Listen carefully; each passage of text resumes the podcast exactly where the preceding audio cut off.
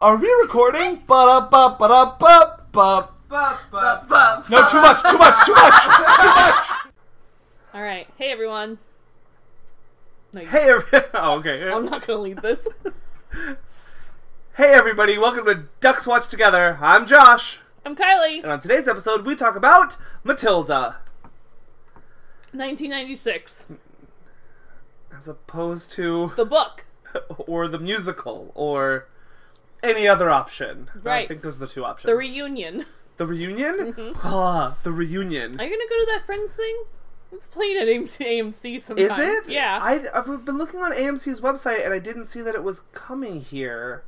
Or I did oh, on. Sorry, I was looking on Fathom Events' website, and it said it was coming here. Is it coming to ours? Because I will probably go see the Friends 25th anniversary if it opens here, and is I'm it not like working. a movie or is it just like a No. TV They're showing it's four episodes of the TV series. of the old one? Yes. Uh, yeah, There's not a new Friends series. I'm not interested then. Yeah, but for the first time ever on a big screen.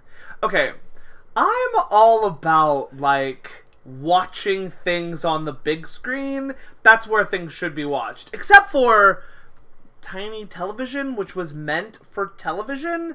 Like I, I would be interested to see what an episode of Friends looks like on the big screen, but that's not like its natural environment by any means. It wasn't designed or built for a widescreen presentation, like projected that big. So like, it's gonna look kind of strange yeah, Wednesday, 7 p.m. this Wednesday. Uh huh. Canceling all my work things. I'm, I'm not canceling all my work things, but I may be able to go. Wednesday's the 2nd Mhm. I have a thing at six. I could probably get there by seven though. You can like practice throwing up. Great. Yeah. Uh huh. Awesome. But now, if anybody listens to this before Wednesday, they'll know my excuse. Oh, do you want me to cut this? you know what? Leave it in and double it. All the sound effects, just double those. I did that once. Yeah. I doubled something you told me to double. I got a really clean cut, and I was like, "Ah, I should go for it. there you go. This bagel is not like crunchy, so like, Oh, it's a good it's a good podcast food. you're also you're doing a very good job of like timing when you're speaking so it doesn't sound like there's a bunch of food in your mouth, which is which is a skill. yeah, it's called swallowing your food before you start talking. it's a common adult skill at this point, or it should be. I had another tangential Danny DeVito experience You met him recently. No, I didn't meet him. because if you had met him, you would have sent me a picture. I would have been like, "Look, I met a hero." Egg. I would have been like, "Danny, do the penguin flipper hands with me. Come on. I love Do Danny it. DeVito. Do it, Danny." he doesn't seem like he has any idea what's happening anymore. and I'm just like, you know what, Danny, you get it. You have spent all this time being a joke in Hollywood. And now here you are on It's Always Sunny in Philadelphia, and you're continuing to be a joke, but for different reasons now. Also, you've produced so so many movies that are so important. So like, good job, Danny DeVito, right there. He likes money. He does well. You know, he's a person. Uh, sorry, let me rephrase that. He's a capitalist. He's an American. Uh, two t- t- two tangential Danny DeVito stories. Okay. One shorter than the other. The first one, I started watching The Virgin Suicides. So like thirty minutes in, I'm Danny DeVito's here. Great, good job. Why are you watching that? 99 It's not on our list, though. yeah i'm out of things that i can watch um, that i have so you're borrowing the matrix Uh-huh. and i don't have access to being john malkovich or boys don't cry yet but uh, virgin suicides is streaming on an app called tubi t-u-b-i which is free so yeah Okay, I'm going to the Mid Columbia Libraries and requesting it right now. All right. Um. th- yeah, I, kind of got to the point where I was like, I've watched all the things that I can watch. Now let's just keep watching other 99 things. Well, if you've noticed too, I've watched a couple other things that are also not there. I don't notice anything. Well, there you go. Um, second tangential Danny DeVito story. So Danny DeVito is in a little film called a little not good film called The Lorax. One flew over the cuckoo's nest. But that, that, I I like that movie. It's just a little film. A little one. Yeah, no one's ever heard of it before. No. Called The Lorax. And uh, my students, my amazing students, uh, have determined to make it their goal that at some point we will do a stage adaptation of the film of The Lorax. When I've been like, no, we could do this cartoon, we could do the book, we could like lots of things that like if they existed, we'd totally do them. But that film, no, thank you. So they've all made it a quest now. And they're tweeting at Danny DeVito daily in hopes that he will return their requests. So good job, students. Come on, you can do this. You can get Danny DeVito to retweet you. I don't think he knows how to use Twitter. I mean, he's on Twitter, he's verified. That doesn't mean he knows how to use it. Well, his people know how to use it then. Do you think it's Rhea? Do you think she's just like, Danny, I'm on the Twitters for you? Who's Rhea? His wife, Rhea Perlman. Hey, gosh. Oh, uh oh, dropping Danny DeVito knowledge bombs over here. yeah. Did you not realize that this was the power couple that we all know? Right here. They're, They're married in real life? married in real life. Wow. Yeah. I didn't know her name was real Rhea, Rhea Perl- Perlman. Yeah. Yeah. I just thought, wow, that's the kind of person I want to be. well, Mrs. Wormwood? no, thank you! I mean, like, not if I had, like, children. I wouldn't want to be her. But like now? Yeah, I mean, like, she stands up for herself. She doesn't take anyone's crap. She mm, knows what she wants to be and obeys it. I mean, She you're. doesn't let her husband step all over her. Okay, sure, all those things also true. She's also willfully ignorant, abuses her child. Yeah, I said if Um, I didn't have children. Oh, okay, all right. Well, I'm just saying, Mrs. Wormwood, not not uh, an icon. I'm willfully ignorant about some things. She's willfully ignorant about everything. Not about bingo. fair, fair enough. Not about bingo. I mean, like, maybe I don't want to be an exact copy of her, but like, You, you are right. There are traits about Mrs. Wormwood that we can we can all get also behind. that voice, I just love it. I just like, yeah. How we doing? I need you. I need you to to please uh to please do the rest of this episode as Mrs. Wormwood. I would have to listen back to it and be like, wow, this is awful. Come on, I listen. Cockney Kylie needs a friend, okay? It's been a long time since we've had. Cockney A, Kylie does have a friend. His name is Paddington. Cockney Kylie and Paddington get to hang out together all the what? I time. want to hang out with Paddington. No, there's n- you're not Cockney Josh. Hello, I could be. It's on alliteration. No. you can be Joker Josh. Come on, everybody, let's talk about movies. Oh man, I'm so excited to talk about that next week. aren't we all? So, we had another thing we were gonna do here. What, what are you looking at? Oh, I thought for a second I thought you own the exorcist exorcism. The exorcist, that's what it's called. No, And it's the last exorcism. But I just saw exorcist and I was like, "What? You own that? You don't like that film. I it's the I think I own the Exorcism of Emily Rose. You own the last exorcism." That's the movie I'm looking at. What's the? That's weird. I don't even remember. Maybe Anne owns that movie. Yeah. Okay. She liked it, which was weird because she doesn't like films about possession. Yeah.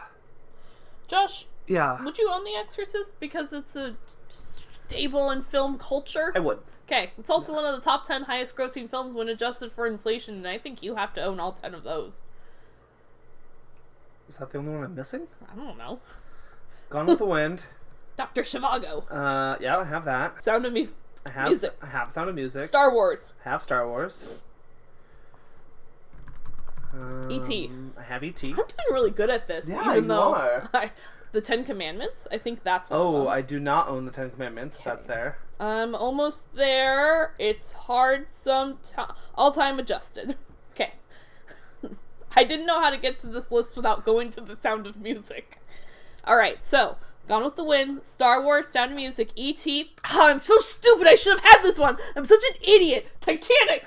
Ugh, I hate myself. Okay, Titanic. Uh huh. The Ten Commandments. Uh-huh. Ah, Jaws. Doctor Shivago, which I did name because that one Yeah. always sticks out in my mind because Uh-huh. it's like, it's the one of these I haven't seen. I lied. There's two of them. Uh, Snow White is number ten.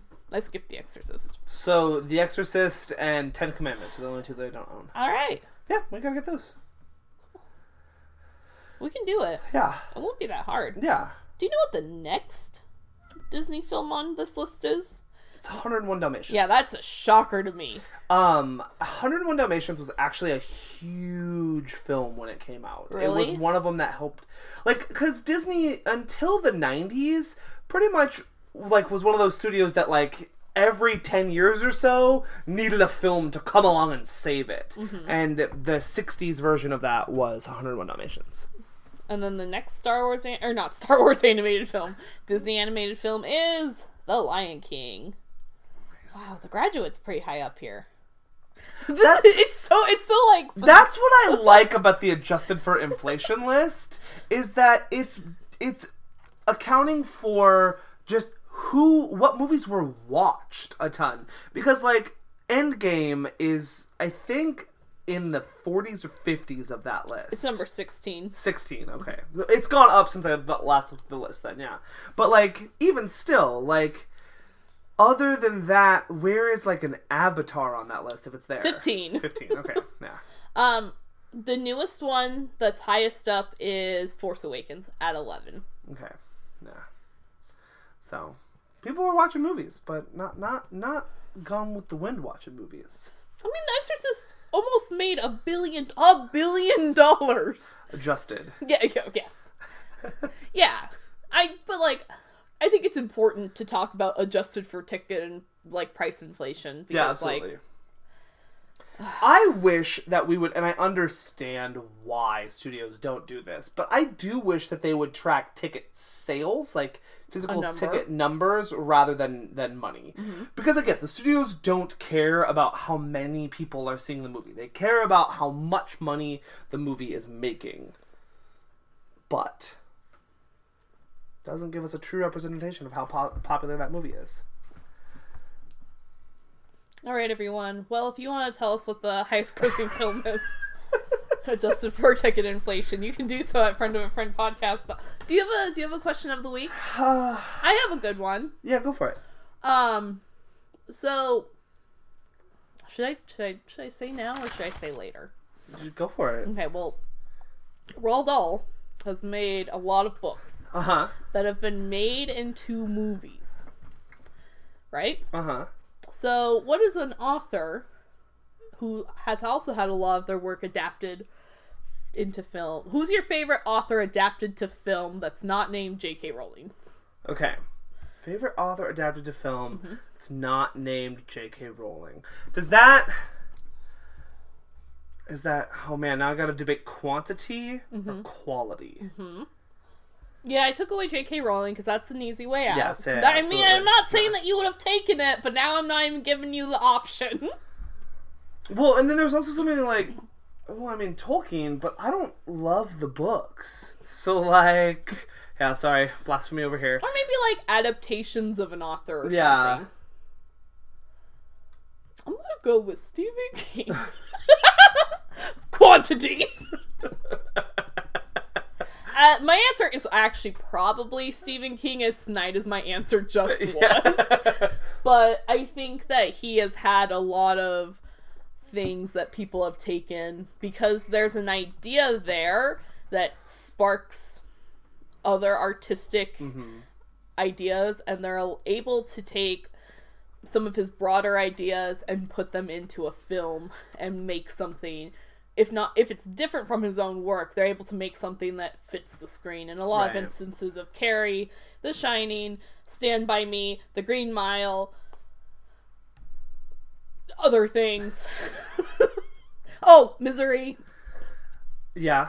The Yeah. Running Man. Uh, King is also unique in this um, topic only because I think now, and maybe even for the last 10, 20 years, even, a lot of times. So if we are adapting an author, it is usually because we're adapting a series of their work. I think that we're losing this. I maybe not losing, but like we don't see as many of like the John Grishams of the world. We're like we just did all John Grisham's books, or we do. I think the closest one that maybe there was for a while was Nicholas Sparks. Like he had a bunch of his books there, but now a lot of times it's like oh The Hunger Games. Hunger Games person, um, Twilight. yes, like so they're all of Susan, those. Susan something for Hunger Collins? Games. So, Susan, Susan Collins, and then Collins. Stephanie Meyer. Yeah.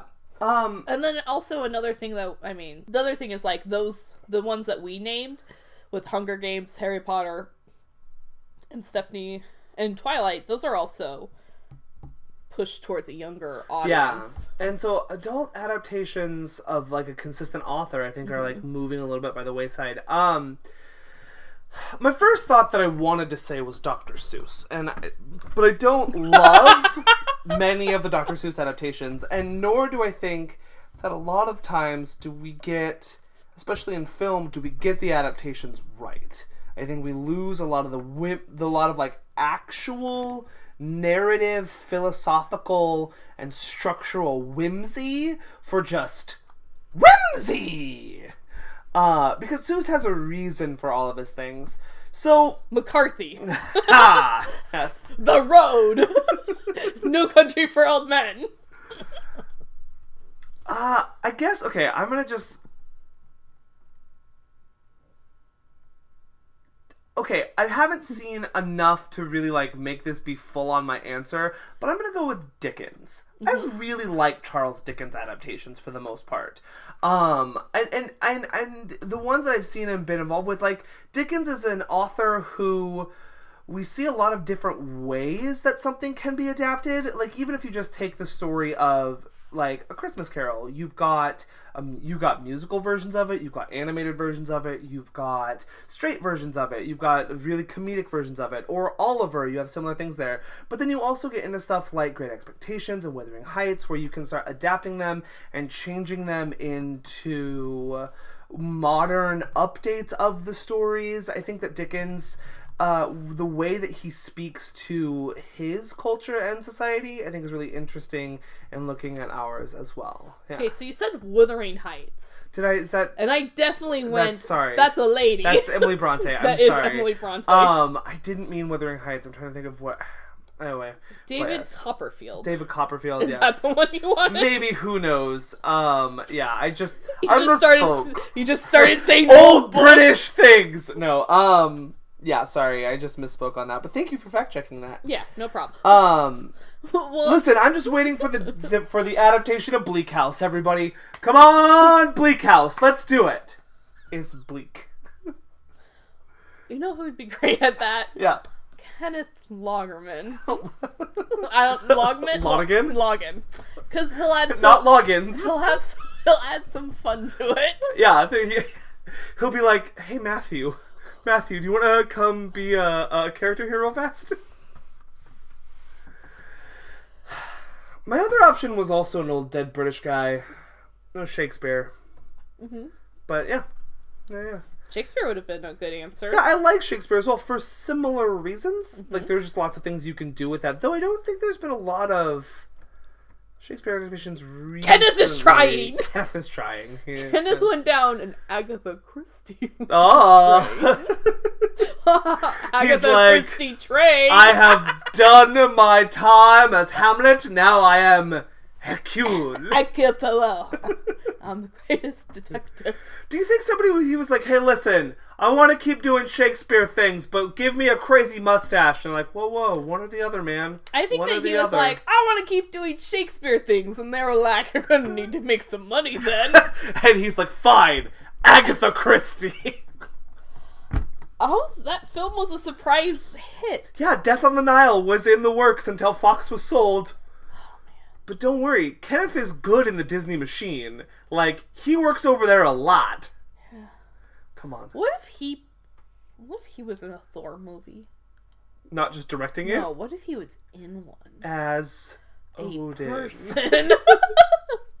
As a villain. And then he. c- Oh, oh, it'll be like Thor facing what he once was.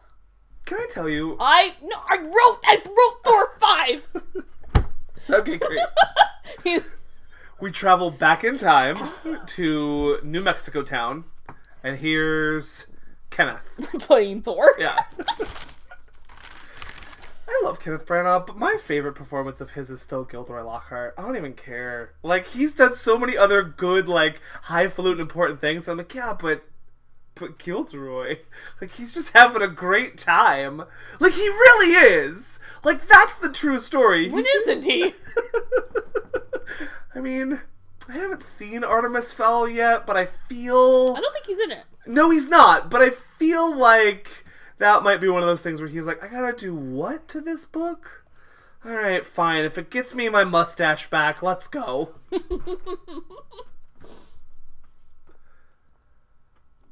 yeah. Hey, friends, if you want to answer the inquiry of the half fortnight, which is who's a prolific author that you like to see adapted? You can do so at friend of a friend podcast at squarespace.com. You can also find us on Apple Podcasts and iTunes if it's a five star review or any star review, as well as hit that subscribe button. Great, love it. That helps us get more listeners. That right there, that sound. Uh, and now on with the show. So we're doing Matilda because uh, Matilda the musical. It's opening this weekend, and I'm directing it. And so yeah, good times. That's why we're here.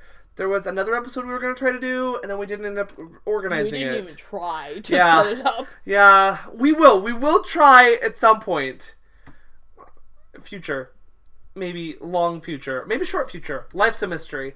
Um, and then we went through all the movies, and then Kylie pulled out one that I was good with, and then kept throwing out ideas beyond it, and somehow we landed on Matilda.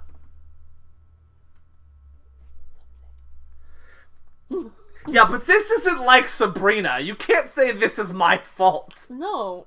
Is Sabrina your fault? I don't know. You always throw Sabrina and School of Rock at me. Like Well, I, I- wanted to do these.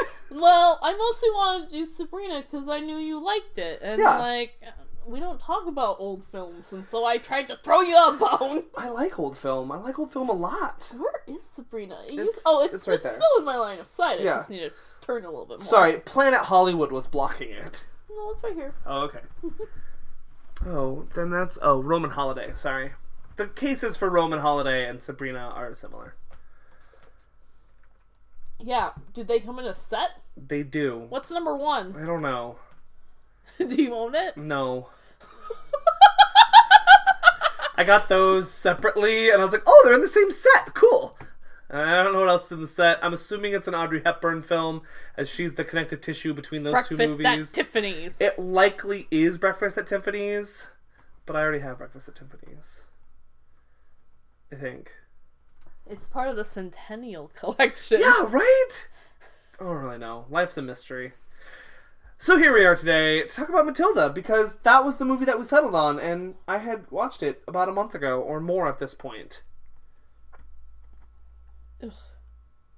What? Spider Man. Spider Man's back at the MCU. Yeah! We did it, everybody! So now our, our team name from like six weeks ago is no longer humorous. Well, it's a, it's a moment in time. What happened? Tell me, tell me about why Spider-Man, how Spider-Man's back. Oh, I don't know. Twitter's okay. just buzzing about it. Oh, Twitter. Yeah. It's all tweety. CNBC reported it. Man, didn't didn't there used to be news to cover in the world? Not right now. There's nothing major Yeah, happening right no, now. nothing's happening at all in the world. Just just Spider Man. That's that's literally all it is. People seem to really care about it. I mean, I, I'm excited. Josh Rose. Okay, let's talk about Matilda. All right, Maddie T. uh, Matilda, good old Danny DeVito directed, Mara Wilson starring, Rhea Perlman co- co-starring, and two other ladies who I don't know their names off the top of my head, Mbeth Davids and Pam Ferris, all star in Matilda. Kylie, what was the first time that you saw good old Matilda here? Oh, I probably, probably was a child. Yeah, Yeah. yeah. yep. Any any fond memories? Any any remembrances before you watched it through this time as an adult? Um, the the beginning of the film I really remembered, and then like, I remember like there's a scene that I'm always like I gotta fast forward through it because I'm gonna throw up if I watch it. Um, and then I remember like pigtails swinging, Uh huh.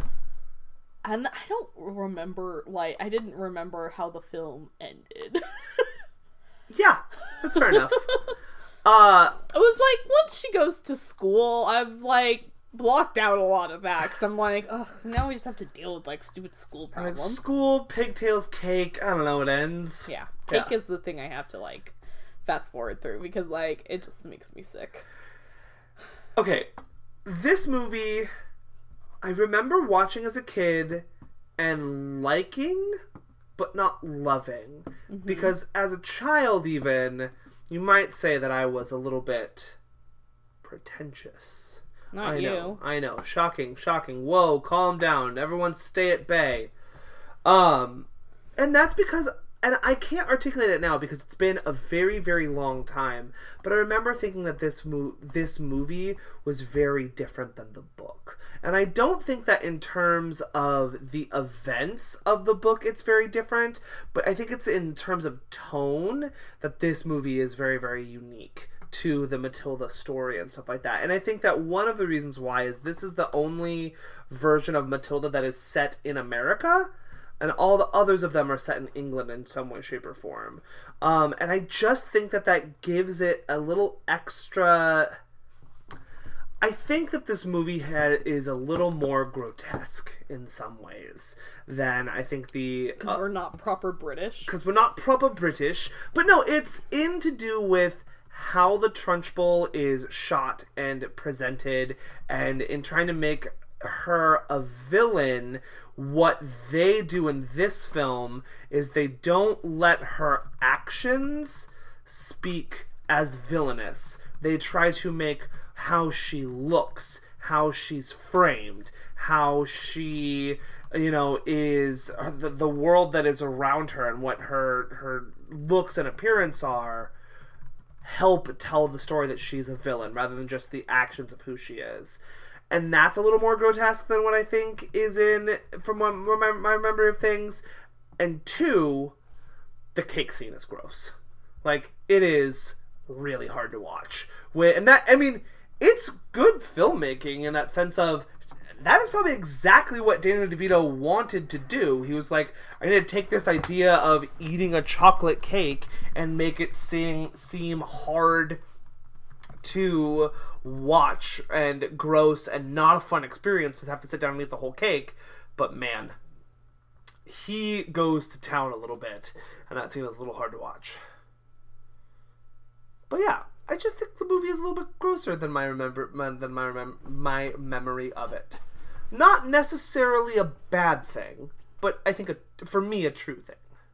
Yeah, uh, this might come as a shock to a lot of people. I didn't read a lot of Roald Dahl Yeah. because he was too dark for me when I was like a youth. Ah. Yeah. Too dark. He's a pretty dark dude. Um and I know that now we he ha- he's he's steeped in some controversy um with his anti-Semitism takes on things. Yes. um a- and so I, a lot of his work i'm pretty indifferent to um it we read we read willie no we read charlie and the chocolate factory in school and like i would like go home and be like this is my life is terrifying it freaked me out as a kid um and my brother loved that movie. It was like his favorite movie growing up, and so we always had it. And I was always like, "It doesn't go well for these children." Um, it kind of made me afraid to be a child Uh huh. because, like, I couldn't defend myself against things. Um, Yeah. Whereas, like, a lot of times, not a lot of times, some of the times, the, the adults get away with a little bit more than the children do in Roald Dahl books. The children in Roald Dahl books are punished more often than adults. Yes. And that was something that was mm, I wasn't prepared to deal with yeah. as a youthling. It's important to learn as a child that if you do something wrong, there are consequences. However, certain death on the horizon wasn't. Um, we also read The Witches in class. The Witches is the real one that was like That's terrifying. yeah. Um, so I didn't read a lot of Roald Dahl as a child, and so when a lot of these adaptations come out, um, some people are like, "It's not like the book," and I'm like, "Well, shucks, And I don't we just couldn't get there, everyone." And again, I've it's been a really long. I don't think in adulthood I've sat down and read a single Roald Dahl book. So like I can't. I'm just going based off memory. And honest to goodness, the book itself of this might be equally as gross in terms of that as well. I know my most recent touchstone point is the musical, which does take some of that away. And maybe that's just how I'm reading it and what I add to the musical as well. Is I was like, no, it's the actions of the people that are as grotesque that are grotesque, and it's not necessarily just about who who or how they look. Um, that being said, Roald Dahl. and in a in a book, you can spend more time talking about how things You can. look, and in a script, sometimes they will describe the characters, Yeah. but not always, and that gives you more freedom for Yeah. your casting and whatnot. Yeah. Um and and so Roald Dahl as an author, I really feel like he's inspired a lot by classic fairy tales. Um and classic fairy tales meaning not like the Disney versions, like the Grimm brothers and the Hans Christian Andersen original version of fairy tales because he presents a world for children that is full of scary, terrifying modern challenges.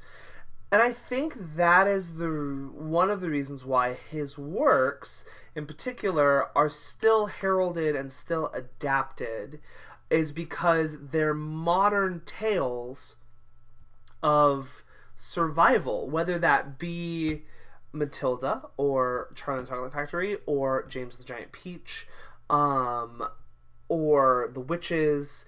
Um, there's also stuff like the BFG, um, and other things. BFJ. The BFJ. Uh, well, and honestly, you could say maybe some of the reason why the BFG adaptation doesn't work as well as a movie, which I really like this adaptation, but like Spielberg knows nothing of of uh, any, of Inner turmoil.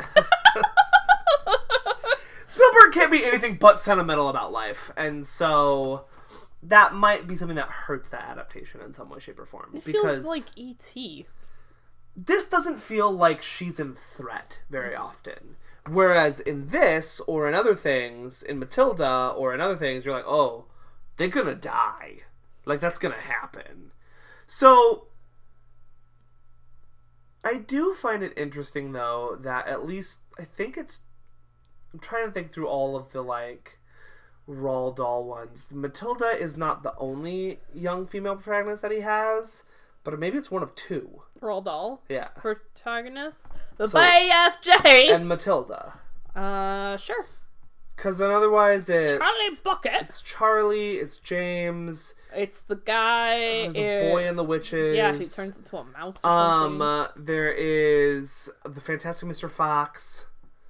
Um, yeah, so he doesn't have a lot of female pro- pro- protagonists in there, and so I think it is interesting to me that Matilda Matilda is the one of his stories for me that I think holds a lot of relevance still to today, and and leaving aside what Dahl brings to it and just what the actual crux of the story is is about this little girl who has to overcome all of these obstacles in her life and these obstacles are including uh, the oppression by her parents the abuse that she takes not only from them but the trunchbull uh, the society telling her what her place is um, as a girl and as a woman and like all of these things that she has to then overcome and to basically say that it is a really interesting unique look that like it is she is a girl that's being told that knowledge is bad you know, and that she shouldn't learn anything and that she should be held down and she needs to fight and overcome that. And then even with the Miss Honey character of Miss Honey is very smart but has always been punished or belittled or othered for her her knowledge and been made to feel a small person. Um, and rather than taking these ideas and being allowed to, to flourish with them and succeed. And so I do that's that's the nut and the core of this story that I like is that by the end of this story, I guess spoilers for Matilda, um, they both have come to learn that their knowledge is their power and that that power is something that they can influence and make change on their world and in the world in general. Um, and that's that's the true nut of the message that I really like about Matilda itself. TV's bad. TV's bad. Um, I mean, too much of anything is bad. Let's Yeah. be honest. Too many books is bad. Can be, yeah, absolutely. you can develop mind powers. is that is that not the moral of this? You read too much, you get mind powers. Yeah. I do like your point earlier that you made that like the movie does have some icon some like really iconic moments and images, Uh-huh. but overall the story itself doesn't really hold a lot of weight or water. And I think that does dovetail back to the book itself, but like it always ends kind of anticlimactically because he does a, the story itself and the film itself just to talk specifically about the film um sets up the two antagonists we've got mr and mrs wormwood the wormwood family and we've got the trunchbull and then we've got miss honey as the supporting character in here to help to help there and the film's momentum starts with the wormwoods transitions over to the trunchbull and then wraps up that entire almost like introduces obstacles solutions all of the above the entire literary arc of that story and then realizes, oh shoot dang, I still have this parent storyline to wrap up. And so they come bumbling in in a car and they're like, we gotta run away. It is a little sloppy. And I fully, like any adaptation of it, I think that that is is a downfall to this story is that it, it ends it could end so climactically and amazingly and yet it's still got this last little bit to tie up I don't know if that bothered you or if it was cute in any way. Yeah, there's a lot of things in this that just made it seem like it was. Uh, there are set pieces that last forever, like when they're in the house in the house and they're trying to steal the doll, and then they have to escape. That went on for so long, and I was like, just get out or get caught by now.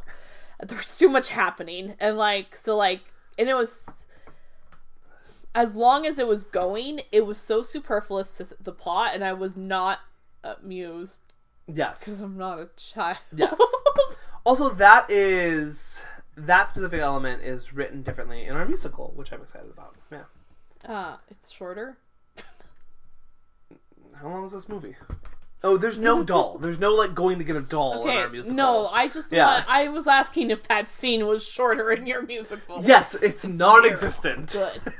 um, and then there's like when she like is at the classroom at the end, and she's like, "Haha, I'm gonna kill this lady." it's not what she that says, but no, she does it with the rock symbol. uh, no, you're not hardcore. Dewey Finn busts in. I mean that's the perfect story of Matilda. is actually just School of Rock. yeah. Dewey is the real Matilda figure. Huh. At least within her turmoil. um. Anyways, uh, so there were just the, there were just so many long pieces that took forever, seemingly, to get through, and I was like, okay, hurry it up, because like there the there's no plot. There's not a lot of plot to this. Once There's she gets really not. once she gets to school, it's just kind of like set piece, set piece, set piece, set piece, and then oh, adoption. Spoilers. Yeah. And it's- the climax of it is the climax is her dealing with the principal and not like asking her parents to sign the adoption papers. Yeah. And that's like the real issue.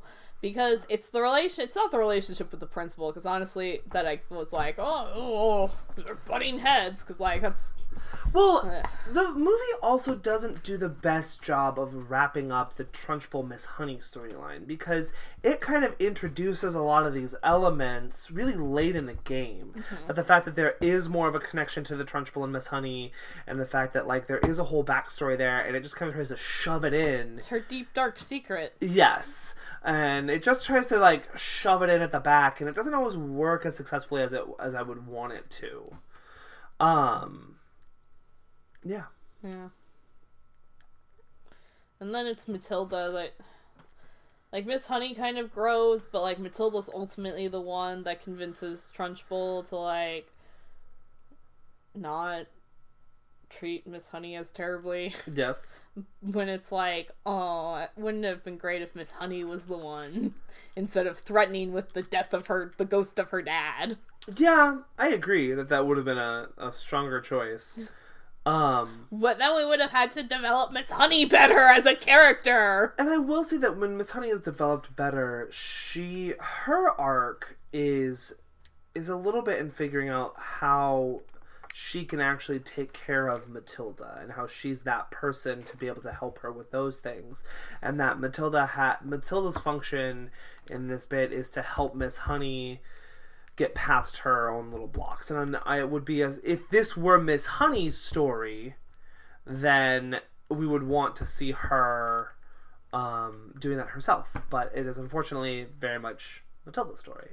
Not unfortunately in a bad way, but unfortunately in the way of like, why can't it be both? Mm-hmm. I think is w- what I was trying to say there. Um, outside of script, uh, I mean, yeah, like, listen, listen, I'm gonna say something. yeah, There are ways that the story can be about Harry Potter, great, but like Neville can do something, Uh-huh. Yeah. and that is that's that's what I'm asking for. Is that we can Matilda can still be the character, but like you can develop a character to change over a Yeah. film. I mean, like even if we just. I'm, I'm only talking about the first one, even. yeah, Neville has an arc. yeah. You're not wrong. He has a greater arc with the whole st- Yeah, but uh, even if you just look at the film Mm-hmm. series, Neville's arc is pretty much done in two films. But we're like, yeah, Neville! one and eight. um. He has the courage to ask Ginny Weasley to the ball. Oh, and four. Yeah, Yeah. yeah little little thing there. Um. He's there at the Order of the Phoenix, right? He's there at the yeah, end. he's there at the end. Yeah. I just, that's. That's the group I want for Pops, and then the twins. All right. There you go. That's what I need. Um, in other versions of this, when you give it more time, I think that the characters get more fleshed out, or at least the characters of Miss Honey and Matilda. But this film doesn't give anything a lot of time except for the set pieces where it's trying to do some cool kids things. Moving past the structure a little bit, uh, performances, people in the film, who'd you like, who'd you didn't like, what'd you think? Danny DeVito, Dan DeVito, Rita Perlman. all day. Yeah. they're great. That was great. Yeah. That was like. It's like one of like the best performances I've ever seen. I loved it. Wait, which one? Both. I was just so enthralled with them. I was like, yeah, stay home. Don't go to school. I just want to watch these folks. I'm like, I know that Danny DeVito's doing his I'm angry because I'm Danny DeVito thing, but like, he's good at it, everyone. And like, I don't think it's been a while since I've seen him be this mean in this way. Because I know as the penguin, he's like a little bit manipulative in his meanness. What's up? okay. So Penguin, I was I was with you until you said a little bit manip- manipulative. Penguin is straight up Okay, well, Josh, Josh, I don't, I just. trash. He's manipulative, okay? Fine. He's manipulating people and he comes across sometimes as like, ugh. I Um, know, but Josh, you're missing my point. Okay, The penguin the whole way through is not the same level of anger. Sometimes he's talking to the news Okay, and he's okay. Uh, like, I'm a sympathetic person. okay, I understand. Okay, I am missing. Okay, I'm not. that po- performance has like I'm on point now. ebbs and flows. Has levels. no, it has ebbs and flows. Oh, okay. So sorry. But this one, he's just mean and angry the whole time, and I was like, yeah. Always be this way, Danny DeVito. Yeah, there's no. There is. Um, I love his performance. I think that it's really good. He's menacing without having to be like terrifying in that way. Like he's terrifying. He is, but like I guess let me rephrase that. He's menacing without having to be big without having to be overwhelming because we know Danny DeVito is a small person. It's the Um, so he does he doesn't have the he doesn't need that physical. yes, that's the traits. word that I was looking for, He doesn't Yeah. need to be menacing by his physical traits because of his performance. and because of his actions, and because yeah, and like he's almost this perfect like smarmy car salesman, like yeah, and then Perlman is equally on point with it. Um, I love. I, I just I think she creates a really well-rounded character in terms of that, and and which to me is also why um, what I think is remembered from this film is the relationship with the parents and Mara Wilson as as Matilda because those are the scenes that like always pop into my brain as well. Like some of the images of the Trunchbull are there, but for the most part, the school stuff doesn't it doesn't hold as much water. um, what'd you think of Mara Wilson as as Matilda? she's a child. Yeah. Yeah, I, I ag- agree with that. I don't mean that in a bad way, but like she's just a kid being a kid on screen. Um I think she's adorable. I, I like that like good choice for Matilda, but n- I I wouldn't necessarily say like there's any sort of real like s- performance necessarily happening there. And I don't mean that in a real backhanded way. She's a child. It's really hard. That's hard to do. And there are just times where she gives a very flat, flat lines, and Yeah. I don't know if that's Matilda or Mara's ability. But like, there are times where it just didn't seem like it would fit. Because I was like, shouldn't I have like emotion or something? And she's like books. Cool. that's a library book, Dad. It doesn't belong to me. There you go. Yeah. I'm not That- making fun of the child. That is that is an exact line in our musical. Also, you'll see if it's got some emotion behind it. Possibly, who knows? yeah, I assume it does. It does. It's being said by not a Mara Wilson child age. Yeah. It's being said by a little older than a, I mean, Matilda's like six, so Mara's probably like six or eight, Yeah, probably eight. I would say ten at the oldest, but eight or nine. Yeah, Yeah. absolutely. Yeah. All right. Um. So okay, I think I. I mean, I think that I. Ha- Another thing is that none of her friends are ever really developed. They only have a No. few scenes together. Like there's one scene where they're like catching a newt or something. Yeah. Yeah. newt. And like they're like, and then like then they just have the classroom antics. Yeah. And so, like, her friends don't feel like they're very important to the story or to her. Yeah. You're not wrong. I think that Matilda, as on the whole, works. Matilda in its individual pieces kind of falls apart. Um, this to me is a good is is a fine movie. It is. I wouldn't say it's like the best thing in the world. I enjoy watching it, but the moment I dig deep into it, the moment I start to see all of its flaws. But a lot of the flaws to me will always come back to the structure of the piece because some of the things that you represent here are some of the issues that like even in that i remembering as the book or within the musical that i'm directing now they also still exist there and it's it's trying to overcome those things and give them more time and, and it's hard like when the story itself has i guess it's a little bit of like into how we can, can adapt things or do things but like when the story itself has internal inherent flaws. Like it's got a good protagonist, it's got a good antagonist, it's got a good message and a good arc. We can kind of forgive some of these things, um, but the peripherals of the story become harder and harder to try to give their time and give their moments to without detracting from what the actual main pur- purpose is. And Matilda is one of those stories that the peripheral elements are just not as strong as the core elements of it. And that's specifically with the movie. Uh, I'll say that that that critique too.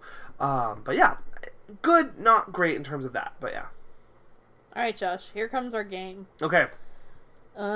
Um, it's time to rank the Roald Dahl books or movies adaptations. We're gonna rank them. You're going to. Okay. Okay, kind of. Okay, so Josh, are you writing down the films? Um, writing down the ones that I can remember. So let me see which ones uh, that are not on there. So there might be just some that I missed. So I've Mm-hmm. got uh, Matilda, Willy Wonka and the Chocolate Factory, Charlie and the Chocolate Factory, uh, Witches, James and the Giant Peach, The BFG, Fantastic Mr. Fox. Okay. s- Those are like the main ones. Um, there's also a film called 36 Hours from 1965. I haven't seen that sucker. Okay, we're not going to count it Uh-huh. then. Um, Danny, the champion of the world. Oh, I did not know there was a Danny the Champion of the World movie. Oh, Yeah, I have not it's seen that. Jeremy so- Irons. It might be a TV movie. Great. Yeah. Um, now here's the other one. Here's the one I was looking at. This is your existential crisis. it's go- might cause some controversy. okay. And it's ba- okay. So Oh, ro- what? sorry. You go with your thing. What were you writing down? He pretty sure he wrote Chitty Chitty Bang Bang. Is that what you were going to say? No. Oh, okay. he I knew he had a book called The Gremlins, Uh-huh. which then I had to go like, so so Gremlins. Is Gremlins Roald Dahl? the Gremlins is a book by Roald Dahl, Okay. but the adaptation of that is not really Gremlins. They- It's more like they just took the name and the character. It it's twenty thousand. It's Terror at twenty thousand feet. Oh. That's the adaptation. Okay. Okay. So we d- we're not going to count the gremlins. Okay, Or great, we're not going to perfect. count gremlins. Right. Uh, will you confirm for me that he wrote Chitty Chitty Bang Bang?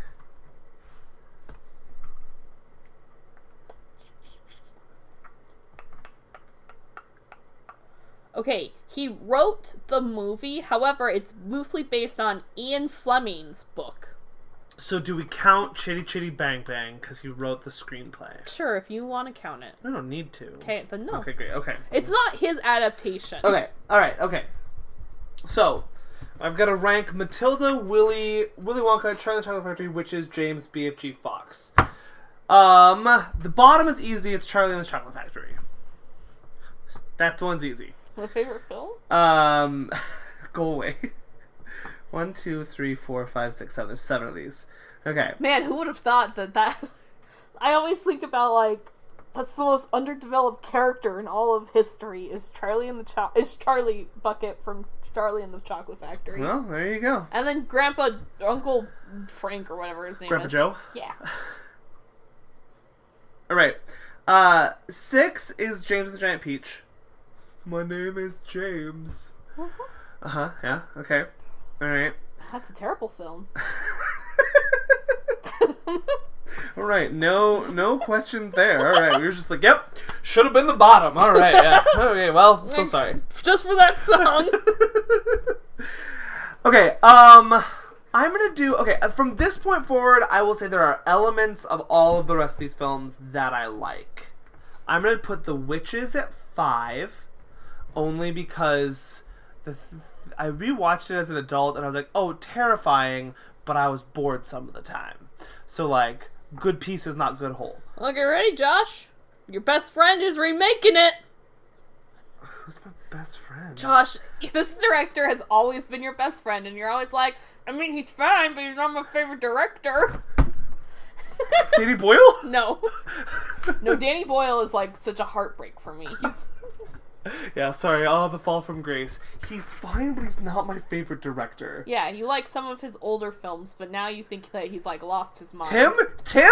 It's not Tim Burton. Oh, okay. Although Uh, that would have that would have been too on the nose. I was like, what's happening? I never called Tim Burton your best friend. Oh, okay.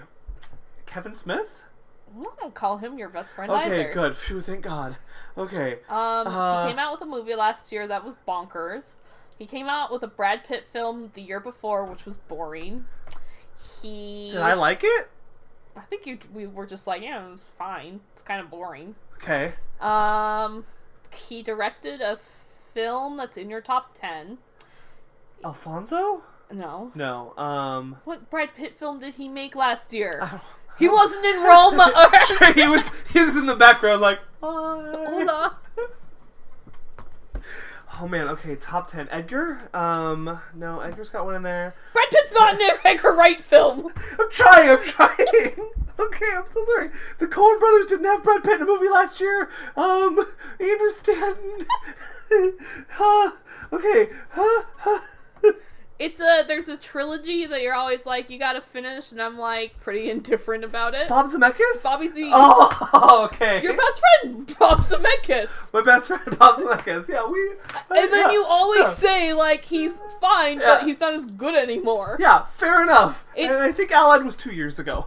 What? th- okay, this, that, the. No, because I said last year, and then the year before, a Brad Pitt film. Oh, okay, fair enough. last fair year, enough. the Bonkers film was. Welcome to Merwin. Yeah. Huh. Bobby Z. All right. It, wait, it stars. You're gonna love this. Oh no. Anne Hathaway, Oh. Octavia Spencer, Okay. Stanley Tucci. Love it. You're on board so far. Oh. yeah. Chris Rock. Okay, fine. All right, fine. All right, fine. All right, fine. Yeah, let's do it. I was just looking at this and I was like, Is- yes, yes, yeah. Uh, okay. Is Chris Rock the boy? Does he get turned into the mouse? Um, you know, there's not a bunch of. I'm on. I'm on Wikipedia, so All right. At this point, oh man, Guillermo del Toro expressed interest in making a stop motion film. I feel like every film that comes out, Guillermo del Toro was once interested in making. yeah, Guillermo del Toro really likes movies, so he's just. Also, everyone really likes Guillermo, so they're like, "Hey, Guillermo, do you want to make this movie?" And I feel like Guillermo's first response is always, "Yes, I will do that." And then, like, his agent has to be like, "Guillermo, you already have seventeen other jobs. Stop saying yes." Okay, wait. There's some things revealed. Um, Kenya Barris will co-write the film, which was revealed as taking place in Alabama during the 1960s instead of the novel's 1980s England, and that the boy protagonist, originally an English child of Norwegian descent in the novel, will be pre- portrayed by an African American actor. Chris Rock. I think he's gonna, he's gonna play the dad. Oh, okay. Anne Hathaway's the witch, right? I'm assuming. Okay. What were my other options? Octavia? No, she can't be the witch. Who else was the other person you said? Stanley Tucci. I think it's- Tooch is the witch! Touch the Tooch. Get it. I hate you so much. Okay. Um. So wait. Okay. So witches was number five. Yeah. What's number four? Okay, I'm kind of like, I'm kind of doing some quick, like, research onto, like, what my brain has already publicly said. Um, and so I just have one more thing to look up. Okay. Um, I think four is the BFG. E IFJ I think three is Maddie T. is Matilda. and I think two. Oh, okay. Now here's the rub for me. Okay, all right. I don't like either. of them. Yeah, but you, you, your name is in one of them. I know it's annoying. Okay. can- Okay, that's right. Mean Girls is my favorite. okay, can you clarify what this? What am I ranking right now? Your preference. My Yeah. Which one do you preference. think? Which one you like more? You're in a fire and you can only grab one of them because you got Charlie under one hand, so you need to grab one of the DVDs. Which one do you grab? Clue. I grabbed Clue. Um, Anne's got clue. Okay, great. I also think in this scenario, Anne has Charlie. There's no way she's letting me walk out with that cat. like she's like, nope, mine. All right. Um. Okay, if you ask me, what I think is the like a better made movie, it's probably Fantastic Mr. Fox. okay. But which one might have more emotional resonance to me? It's probably Willy Wonka. Fantastic Mr. Fox. So I'm gonna have to go with Fox at two and Wonka at one. Yeah. wow! No hot takes to be found in this entire list. Uh, though I will You say, pretty much just BuzzFeed that that list. just send it on to them and be like, "I got it, guys. I figured it out for all of you." I'm gonna tell you that I do not think that that is necessarily a true story because I feel like they would have that stupid Charlie and the Chocolate Factory movie higher. Number five. Yeah. It'd be like, you know what they do? They'd be like, listen, everybody, uh, we know that you think that this is not true, but like, the Johnny Depp version's great, so it's number one. If I had to rank them on what my favorite story is or things, it, it's Matilda's my actual favorite story. Just like, this is the quality of movie. Well, everyone, There we go, we did it. um, my favorite Earl doll is BFG. Why don't you rank them? You rank them up. Oh, Okay. Um, because it's gonna make you angry. That's okay. Make it angry. Bottom Wonka. no, he's not the worst. I just like Gene Wilder. Um,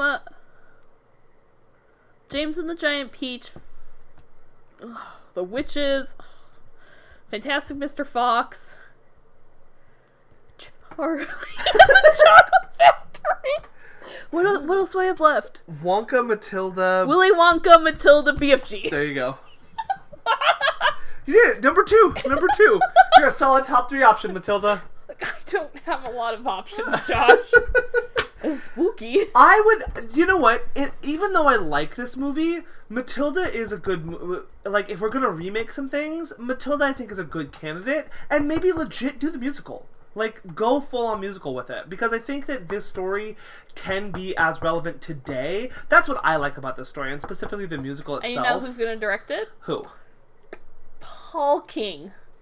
Is that, an, is that a person? Yes, I got it. Mr. Paddington himself, not Benoit Shaw, but the director himself. It took you so long to admit that Paddington was not a real bear. And then when I caught you in that lie. Okay, but like it was so bad. I'm so sorry. I failed you all. I failed you. I failed you. you know. I kept it in and doubled it. That's the thing you told. You're like Josh made a mistake. Josh made a mistake. His bit's done. His dumb bit's done. You still need Green Book. Um, you're not wrong. However, Ah. All right, friends. Well, thank you so much for listening to this episode.